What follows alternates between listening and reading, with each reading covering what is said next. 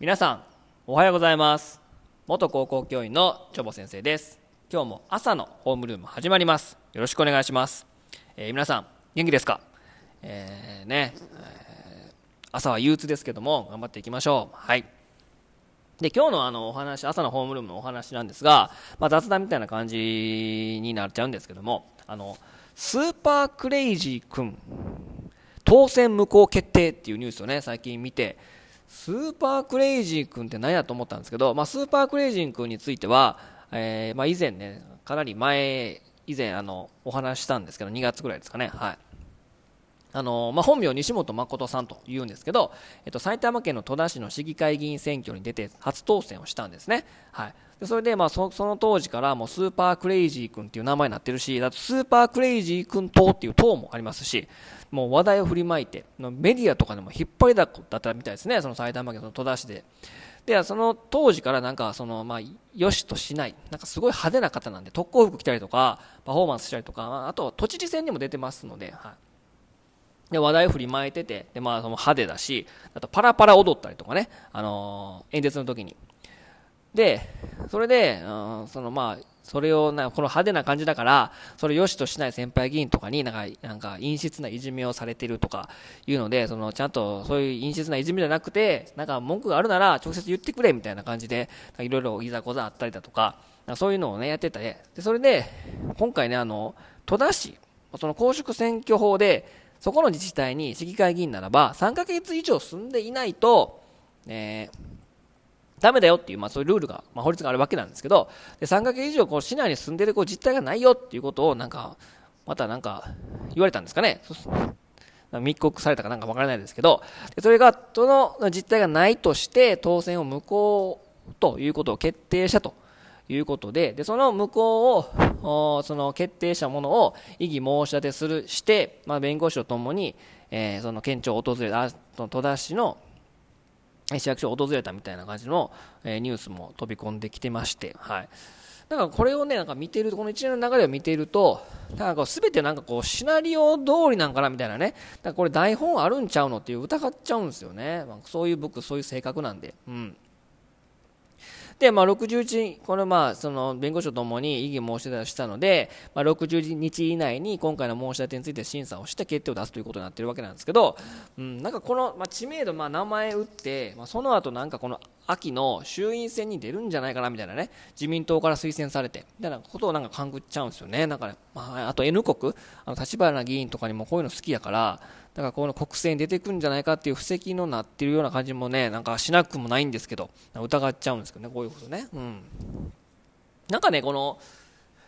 なんか知名度とか目立ってしまえば、特になんか感情だけで物事言ったりとか、別に根拠がないことを言っても、なんかあの人が言うから、まあ正しいんだみたいなね、ことになりがちですよね。で、意外に日本人ってそういうの好きですよね。なんか目立ってて、なんかああの人なら信頼できるから、なんか特に間違えたことを言っててもなんかあの人が言ってるから正しいんやみたいな感じでなっちゃってるかなっていう感じがするんですよね、うん、特にそのテレビで出てる人はそういうの多いですよねなんか物の本質とかっていうのを見極めずにもうあの人が言ってるからもう正しいん。やあの人が言ってるから私ファンだから僕ファンだからもう支持しようみたいな。結構そういうのがねなんか多いですよね、うん、だからそういう風なあのメディアの流れだしそういった感じの日本政府の流れになってるからだからもう情報が横流しになってるから、まあ、それはダメだよと思いたいんですよね、うん。私も物々ね音声配信してますけどもなんかまだまだまだ全然あ底辺ですから、うん、なんかこの叫びっていうのが全然通じないんですけど、まあ、ちゃんとしたこと正しいこと言ってるのになんか正しいこと言ってるやつがなんかダメみたいな感じしません？少数派だから、まあ、結構その多数派